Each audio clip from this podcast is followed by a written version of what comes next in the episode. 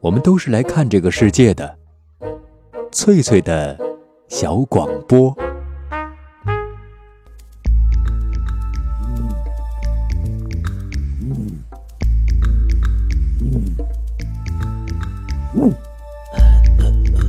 寻访华夏文明，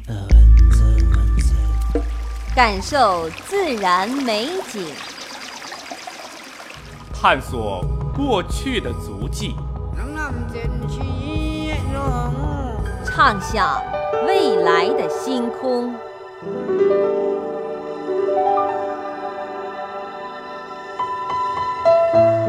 在南海，在兴安岭，在富庶的苏州城，一瞬间跨越万水千山，神州任我行。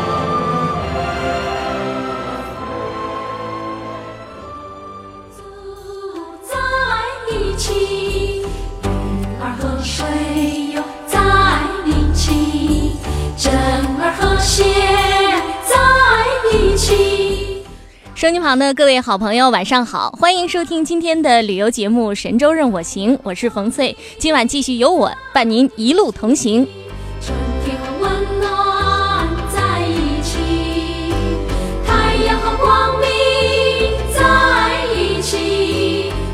朋友们知道啊，前段时间我曾经专程去山西采访，在那里结识了一些新朋友。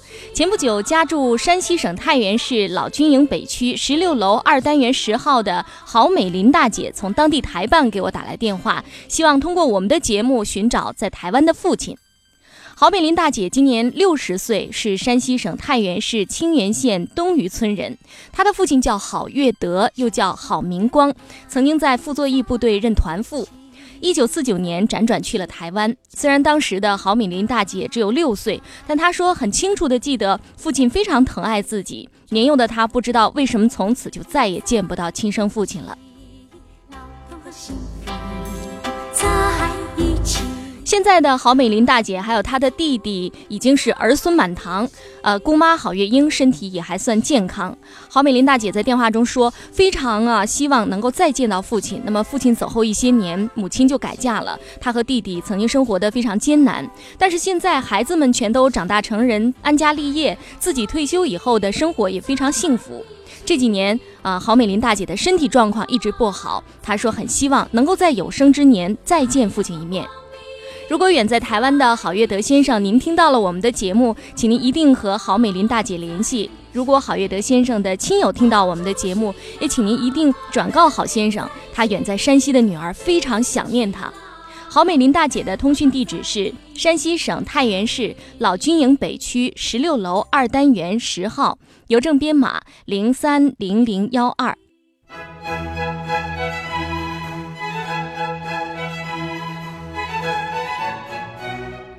海峡之声广播电台大型旅游节目《神州任我行》，每晚十八点到十九点与您相约。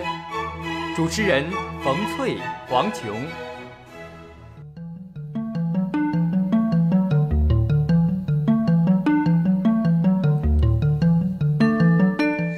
朋友们继续收听正在直播的旅游节目《神州任我行》，我是冯翠。我们使用中波六六六、调频九零点六、短波七二八零、幺幺五九零四个波段为您播出。周一到周四为您安排的是美景版，周五、周六嘉宾版，周日热线版。欢迎朋友们到我们的节目当中来讲述您的旅行经历。接下来我要为您推荐中国最大的民居古建筑群——山西灵石的王家大院儿。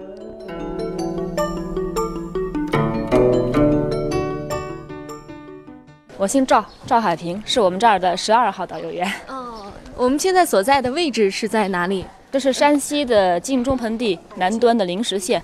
哦，灵石县的晋生村。灵石县灵就是灵百灵鸟的那个灵，石是石头的石，对？晋是哪个晋？安静的静，安静的静。然后高升的升，哦，晋生村离灵石县城有多远呢？有十二公里。王家大院儿的基本情况是怎么样的？王家大院儿，如果从它的历史上来讲呢，因为它的家族比较大，而且发展的时间很长吧。哦家族兴盛呢是在清朝的几百年的历史，所以修的宅子也特别多。总共算下来是有十五万平米的建筑，三巷五补一条街吧。但是今天我们可以看到的是有一个高家压建筑群是清朝嘉庆的，有一个鸿门堡建筑群是清代乾隆的，一个祠堂是纪念王们家的王孟鹏的个人的祠堂。那当时什么人啊，能够建这么大的十五万平米的这样的宅子呢？是著名的商人吗？他这个王家其实是指一个大的家族，家族里头的人特别多，经商的人很多。那么到了后期呢，又有很多人步入官场，这样的话，他是在这个官的帮助下吧，比较有钱，那么代代相传，积累了丰富的这个财源，所以他们会建造这样的大的宅子。其实他不是一家人建的，而是一个家族，一个家族嗯，一个家族建造的。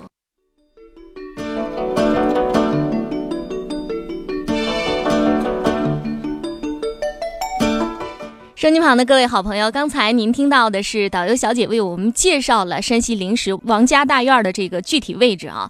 王家大院地处山西省灵石县城东边十二公里的叫做静生村的一个地方，离平遥古城很近，六十公里，和千年古刹资寿寺，就是海外回归十八个罗汉头回到故里的那个寺庙，相距两公里，交通非常的方便。这座总面积达十五万平方米的大宅院是始建于元代的皇庆年间（一三一二年），大规模的重新修建是在清朝，距今也有四百多年了。那共有院落五十四幢，房屋有一千零五十二间，其建筑艺术和文化价值都堪称是晋商大院子当中的一绝，被称为华夏民居第一宅。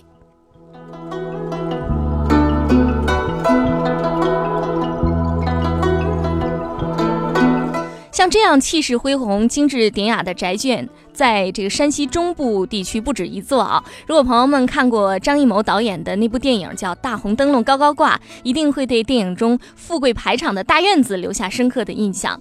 那部电影就是在山西的祁县乔家大院拍摄的。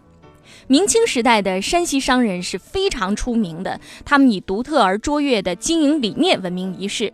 在山西有一首民谣是这样说的，叫“金太谷银祁县，同蒲口外一条线，恰克图建起买卖城，莫斯科换绸缎。”那么这首民谣说的就是当年晋商啊家业的富庶和辉煌。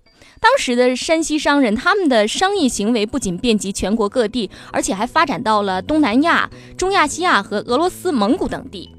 明清时代，山西出名的商人有太谷曹家、祁县乔家和瞿家，榆次的常家、平遥的雷家和灵石的王家等等。他们经营的项目当中，大到绸缎，小到葱蒜，没有一样不是兢兢业业、孜孜以求，最终积少成多，聚沙成塔。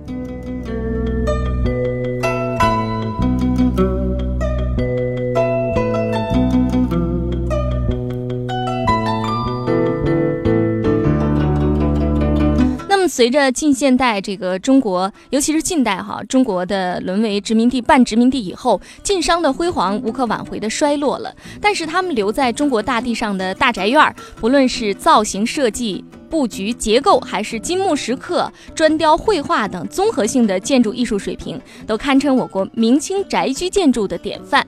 那么下面就让我们走进嘉庆年间修建的叫做高家崖建筑群，这是王家大院的很小的一部分。我们去感受一下历史在彼时彼地发出的动人音符。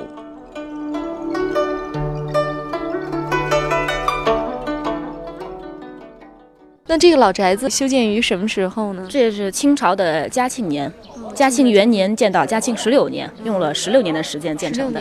而且这个建筑其实是王们家在十五万平米中最后的一个建筑了，它是建的最晚的，所以相对于我们来开发讲呢，就是这个院子它比较有利吧，它的保存程度比较完整，而且装饰上是比较漂亮的。它主要体现就是三雕艺术吧，木雕、石雕还有真雕。啊，那我们现在就是到大哥家的这个院子是吧？他们是王家的第几代？十七代，十七代，嗯，十七代子孙。先看看这个照壁吧。好的，照壁在民间是比较多见的一个小建筑。嗯，它因为希望辟邪或者希望挡风，所以经常建在门的正对面。壁星的图案是高浮雕手法雕成的，两个大狮子为主的狮子滚绣球图案。这一雌一雄两个狮子呢嬉戏玩耍，狮子毛脱下来团成绣球，在最中间。小狮子是绣球里头生出来的，这个是一种传说。百姓呢总是认为狮子的造型呢是吉祥的，它可以镇宅辟邪，所以它的出生肯定就象征了吉祥或者好事儿。有一句俗话说：“狮子滚绣球，好戏还在后头，祝愿好事不断。”后头对，好看的还在后头。对，我们看看后头有什么好看的。你来看这个门楼，看起来特别高，而且是二层哈。对，它这是阁楼式的。门楼呢比两端这个房子要高出好高一截。这个好像雄鸡昂首的样子，称为鸡头门。因为封建社会是等级社会嘛，它有规定说，如此门楼做五品官才可以建造。这个哥哥做官是在山东的刑部做官，正五品官员。他是一个文官，其实可以说是书香门第。这是木雕的代表。这是石雕上马石，这个清朝的时候已经不太用木头了哈。呃，木头当然也是一部分构成吧，但是木头似乎不像以前用的那么多了。好的，那我们往里面走，一二三四五六六个台阶儿，好，六六顺吧。民间有钱人家的门槛特别高，是象征地位高。其实呢，老百姓还说了，门槛高能够挡住财呢，肥水不外流嘛。哦，这个意思。哦，这是个铁门哈，是包皮儿的，包铁皮儿的，这叫影壁。影壁，对，这影壁是五平米大，整块石头刻出来的。它刻的时候呢，线条非常浅，而且您看画面的效果，就感觉像国画一样，是一种国画的风格。上面有山水。有船，对，有树，松树，有亭子，还有人呢。其实这幅画呢，从它的大环境来讲，它似乎是很向往那种江南的景色。你看，有水，有船，因为早期呢，王家有很多人在江南做过官，所以它这儿会有南北兼容的这个风格。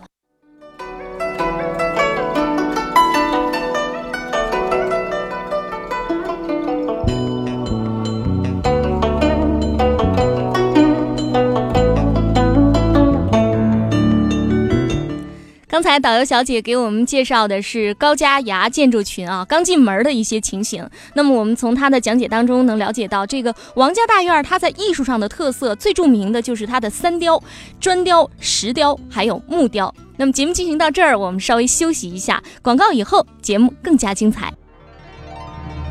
让我飞也好，让我回也好，恨苍天你都不明了。让我泪也好，随风飘飘，天地任逍遥。英雄不怕出身太单薄，有志气高，哪天也骄傲。就为一个缘字，情难了。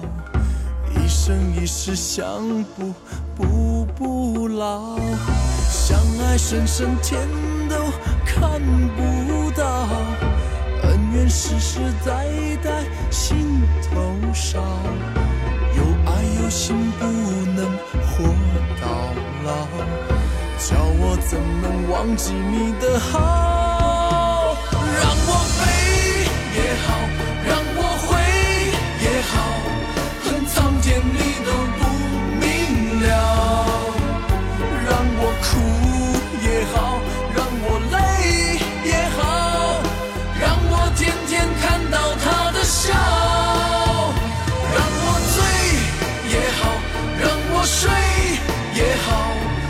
愁情烦事都忘了，让我对也好，让我错也好，随风飘飘，天地任逍遥。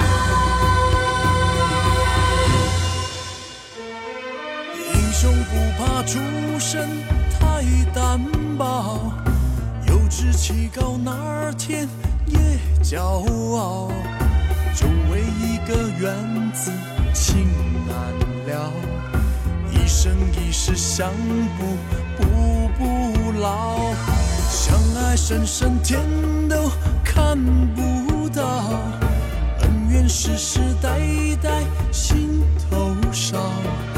有爱有心怎能忘记你的好？让我悲也好，让我悔也好，恨苍天你都不明了。让我哭也好，让我累也好，让我天天看到他的笑。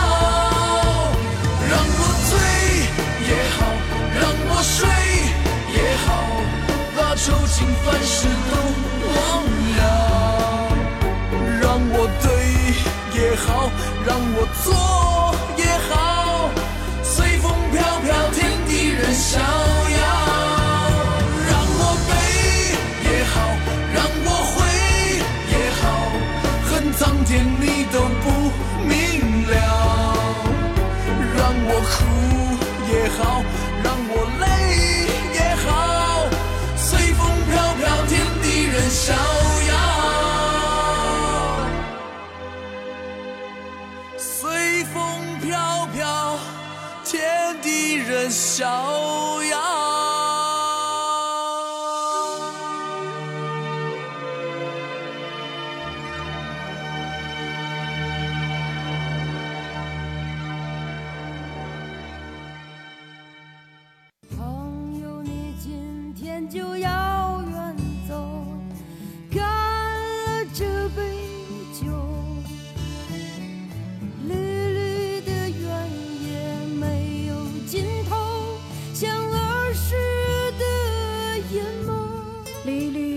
天也没有尽头，像儿时的眼眸，像儿时的眼眸。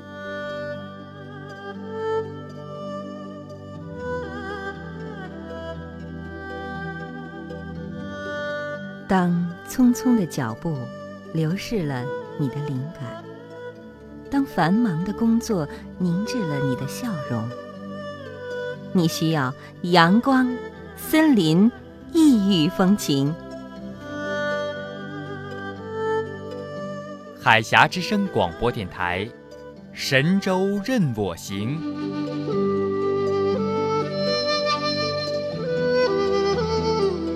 绿绿的田野没有尽头，像儿时的眼眸。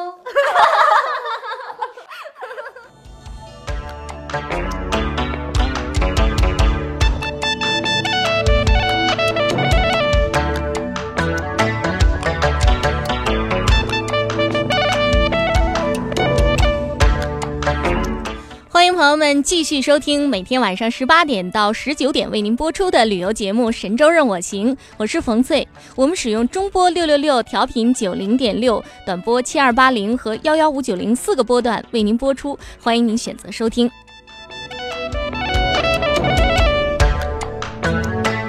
各位好朋友，前面我们提到晋中盆地，它是地处山西的中部，在漫长的历史进程中，先人为这块宝地创造了光辉灿烂的文化。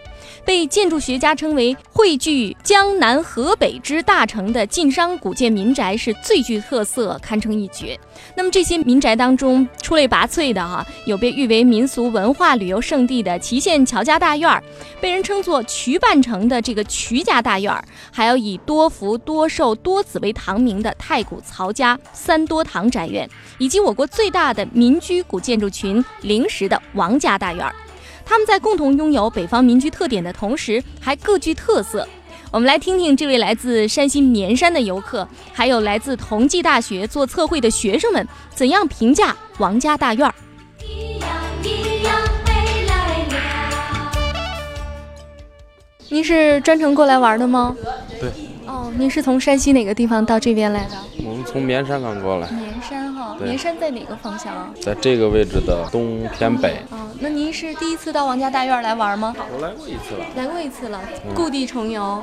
对，啊，你对这个大院子，你觉得怎么评价比较合适呢？艺术价值特别高，能显示中国封建那个尊卑分明那感觉。我现在看就是主要看它的这个艺术价值。导游说的木雕、砖雕、石雕，它的木雕啊、石雕做的特别精细，而且好像能体现中国这个古代这文化源远流长，把中国这个语言艺术和中国人的这个丰富的想象力，再加上中国人的这个雕刻的工艺，全都融合到一块儿去了，所以特别好。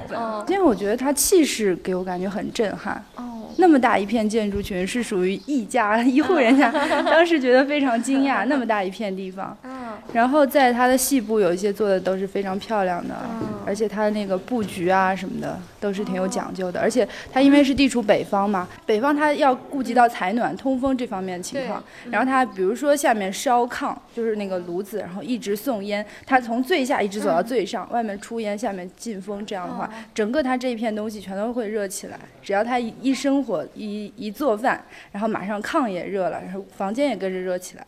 然后它这套系统我觉得做的蛮有意思的。取暖的设备哈。对对对，然后通风啊做的也不错，然后还有就是等级，嗯，它那个主人的房子和佣人的房子分的特别清楚，嗯你只要进去一看，马上就感觉得出来，它那种雕花全都不一样。主人的房子雕花特别繁复，然后那种房子的那种花格啊，还有那种栏杆啊，全都不一样。然后佣人的房子呢，就只是一根木头，什么都没有的。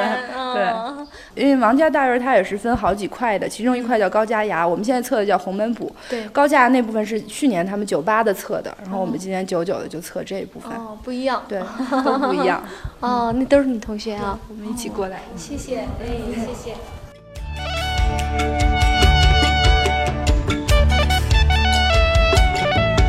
刚才这两位游客都提到了王家大院的整体布局，还有细部的建筑特色。王家大院是修建在一座山坡上，远望是海拔两千米的绵山山脉，近处有小河流淌，总面积是十五万平方米。现在有四点五万平方米被列为省级文物。王家大院现在我们可以看到的是高家崖、红门堡，还有孝义祠堂三大建筑群。高家崖、红门堡两组建筑群是东西对视，是两个比较独立的、相对独立的庞大院落，各自横卧在两个山包上。它们都是依山势修建的。那么两堡四周都建有非常高大宽厚的围墙，中间是用一座桥梁把它们连起来了。晋中地区的大宅院无一例外都修有高墙哈，围墙那么的厚实。站在围墙上，你会发现前后院落每一进都上一个高度，很有层次感。院落当中的砖雕、石雕、木雕非常的精美，建筑构件全都是精雕细刻，连墙上那个小小的佛龛啊、土地祠边框都是用松竹梅的纹饰来装点的。整个大家族居住在这样的一个城堡状的院落里边，似乎可以反映出当年的建造者有一种危机意识。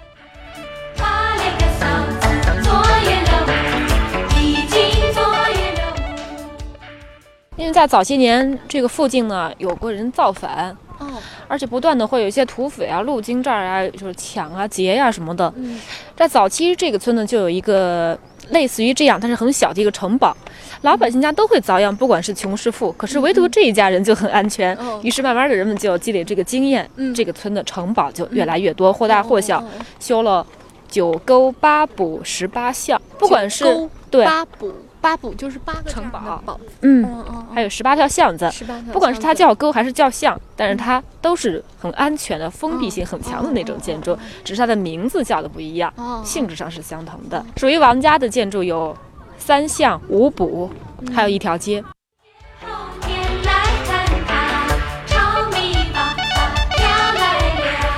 刚才导游小姐给我们介绍说，王家大院儿啊，像这样的大院子，四周高筑围墙是为了保护啊他们自己的私人财产。那么，四周高筑围墙的庞大院落，其实是中国一个传统建筑四合院儿的再放大。黄土高原是水贵如油的，四合院儿最初兴建动机就是要将难得的这个天水哈聚集起来。而对于古老的晋中大院来说，充沛绵长、清润无声的雨水，更是家园富裕稳固还有长久延续的一个象征。我记得在以前的节目当中给朋友们介绍过，说这个王姓啊是起源于山西的太原。现在晋祠当中还有王氏宗亲的总祠堂，灵石县晋生村的王氏也是太原王氏的一支。元朝皇庆年间，晋生王氏的始祖一个叫王石的人来到晋生村定居，在农耕的同时还做豆腐。由于技高一筹、童叟无欺，加上为人敦厚、乐善好施，所以生意就渐渐兴隆起来了。那么，有关王家的这个兴盛啊，还有这样一个传说。传说有一天，王石外出卖豆腐，遇到了一个老翁，病倒在野草丛中。王石赶忙就上前把老人家背回家，细心的照料，一直到老人的病情好转。有一天，这位老人登上了黄土高岭，一览晋生村的全貌，忽然发现了九沟聚合的一块风水宝地。回来以后就告诉给王石，于是王石就在那里营造家园，繁衍子孙二十多代，是人丁繁旺。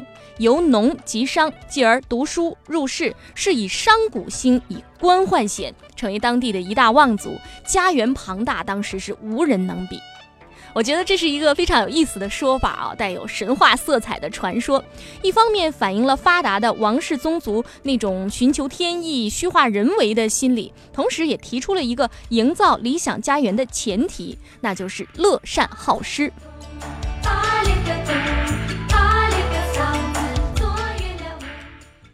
这位王石。他是在六百八十多年前最早迁到本村的王姓，他叫王石，实在的石，他被尊为这个家族的祖先。他是一个农民，种田地卖豆腐的。那么他的孙子第三代的时候就开始真正的经商了，后代一代一代的相传下来，经过了三四百年的发展吧，十几代过去了，这段时间全部在经商，那么积累这个商业财富。康熙十二年的时候，他两个是十四代子孙，王谦和与王谦寿是贩马出身的。那么在康熙。十二年，有名的吴三桂造反了，朝廷要打仗嘛，就需要军马粮草。他们比较精明，所以就选了二十四匹马献给朝廷支援平叛。事后给他封官四品，这是王家第一步迈进官场。其实这三尊塑像就已经说明了王家的这个发展的过程，由农到商，然后再由商到官的转变。他们自己做官之后，才会意识到这官的利害关系，所以他会引导子孙教育后代向官场靠拢，或者考，或者捐。或者是靠父辈立功赏赐的官员吧，王家最后的官越来越多。刚才讲到的五品之上的有四十二位官员呢，是很少有的一个大家族吧。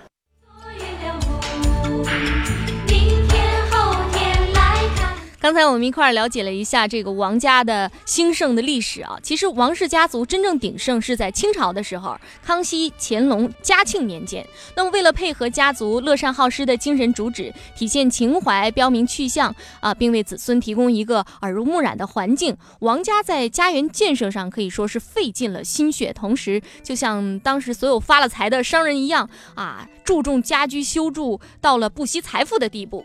从清嘉庆年间开始，大型的土木工程就没有断过，院落群体持续扩展，而且特别重视那个建筑的细部处理，在美化院落的同时，还要贯穿王家的治家思想、家园概念。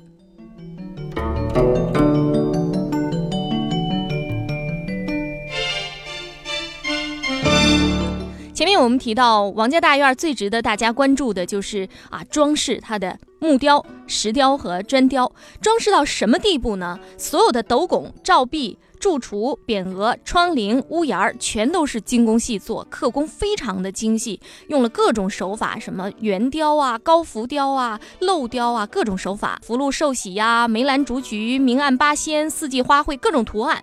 图画非常的充盈、意欲庄重，而且具有强烈的心理暗示的作用。随着大院的整体布局渐渐成为怡气养德的一种手段，使家园生活在美的理念笼罩之下，逐渐达到了有秩序、有法度、有理想、有所为的预设境界。这座宅院的建造过程，其实就能体现出王家的一种巨大财富的积累过程，也是一种家族精神和家园文化的形成过程。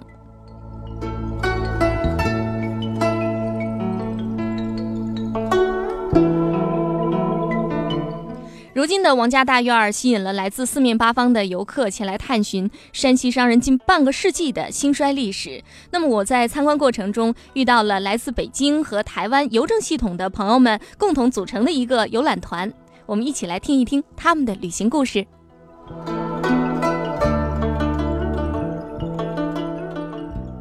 哦，你们是怎么安排行程的？到山西什么地方玩了都？哦，我们到山西，从大同下来到太原，然后现在下来到这边王家大院，现在还要到临汾临汾。啊，那回头可能还到平遥。哦，这条线路好像设计的还都挺精致的。，我们是主要是内蒙古了。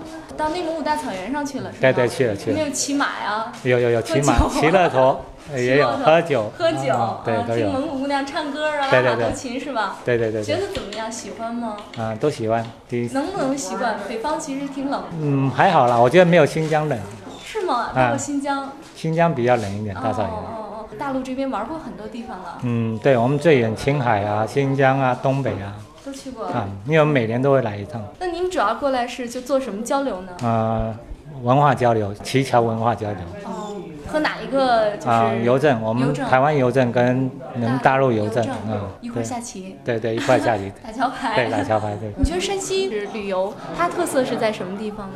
它特色它就是古文化比较完整，像一些古迹啊，像这种文家大院啊、乔家大院啊等等，都很完整。您还拿着这是对，我喜欢照相。照相哈嗯对，对拍一照片。对对对。回去是不是想跟朋友们分享分享？对对对，有一个纪念，有一个回忆。啊，有多少人啊？这嗯，我们这一团大概二十七个人。二十七个人，吃得惯吗？啊，还习惯，因为我们台湾在大陆各省的饮食都有都有，都汇合的，所以还习惯。还没问这位先生啊，您贵姓？我姓梁，我姓梁啊，梁梁山伯的梁，这我们团长，我们周团长。哦，周团长，哎，你好，你好，你好你好哦，为什么每年都要就组团到这边来玩呢？哎，最主要的就是我们这个大陆地区嘛，总是我们的老家嘛，我们想多了解一下，所以每一年都组了一团，东南西北每一个地方。今年到了这个大漠南北跟山西，呃，那一般是几月份呢？就开始出游了？大概总是夏季，六七八月。六七八月，这也是一个旅游旺季。是的，到当地和当地的老百姓接触接触，觉得怎么样？都是一家人，好极了。你们是从北京来吗？对，我们是从北京来。您组织了多少次这样的就两岸的旅游活动了？九次九次都是您带头。对对那为什么呢？您不是，他说我们是一个系统，我们在在这边我们也是邮电的，邮电，他们那边也是邮政的。嗯，您能做个自我介绍吗？我我姓田，呃，邮电体育协会。那这样的活动组织下来，您觉得最大的收获是什么呢？因为我们是两岸的邮政的部门，对三通促进一个三通做一些工作。和他们相处的开心吗？嗯，非常开心。他他到我们家去过，他到台湾就到我家去过，我跟他们交流过。就到您家去？对，我们都 都认识好多年了那。您怎么招待他？他到我们家吃，你问他吃了一个什么东西？莲雾，你在福建听说过吗？是那种榴莲吗？不是。不是不是，这么大一个水果，你们很难形容，连皮带肉一起吃，没有核，哎，就是拿最好的很甜。对，非常贵。我姓李，木字李李。小姐，李小姐是住在台湾的，是吗？我们这，我们跟跟你刚刚访问那个梁先生，我们都是同事，都是同事，哎，我们一起来的。这都是同事。你有没有到过他们家？没有，他他不他不招待我去。不是我们寒舍不行。哎呀，没，您就去过一次北京吗？我不是，我去北京，等于是路过而已。对对对对对，哎，路过我们就停了一下下。停一下，哦对，承德。哪年去的是台湾啊？三月份去的。三月份台湾景色怎么样？台湾感觉不错。四季如春，嗯，台湾感觉不错。您能告诉我您对他们那边的印象是什么吗？我印象最深的，我刚才不说了，就是一种亲情感特别好，给我印象最深。从风光来讲呢，台湾它有台湾的特色，因为它岛毕竟小，但是它都挺精华的，包括日月潭、阿里山啊，阿里山。最好还是泰鲁那个泰鲁阁，包括鹅銮鼻那些那些地方都非常都非常美，是一种小盆景的那种。阿里山很大，最漂亮是玉山，你们玉山玉山我没去。玉山是不是海拔最高的那个地方？三千九百五十二，三千多米，那个没有机会去，因为我们时间也短，安排几天的旅行程哈。安排了十天嘛。哦，那你们这一路上举行了几场比赛了？已经？我们这场就在山西，昨天在太原。我们组织这个活动已经很多次了。我们主要是还是加强两岸的沟通。嗯，最爱玩。你肯定到了很多地方，他们都欧洲啊、美国啊，都到新西兰呐，一次欧洲，一次来大陆，两次。呃，最少是两次。到大陆我有时候一年来三四次，都不一定。我在杭州有房子，有朋友到江南去，还有房子。哎呦，太幸福了。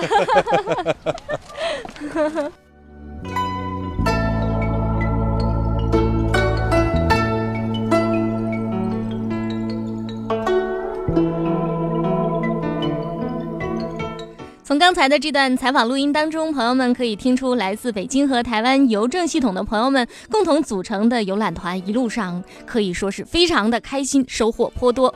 那么在今晚的节目当中，冯翠给您推荐的就是中国最大的古民居建筑群啊，叫做王家大院儿。如果您想领略一下山西的那个大宅院，可以先到山西太原，然后乘公共汽车前往晋中地区，比如说到这个灵石县，就可以看一看王家大院儿。希望这种内容丰富的山西晋商文化，能够让您品味出一个家族留给我们的历史的沉思。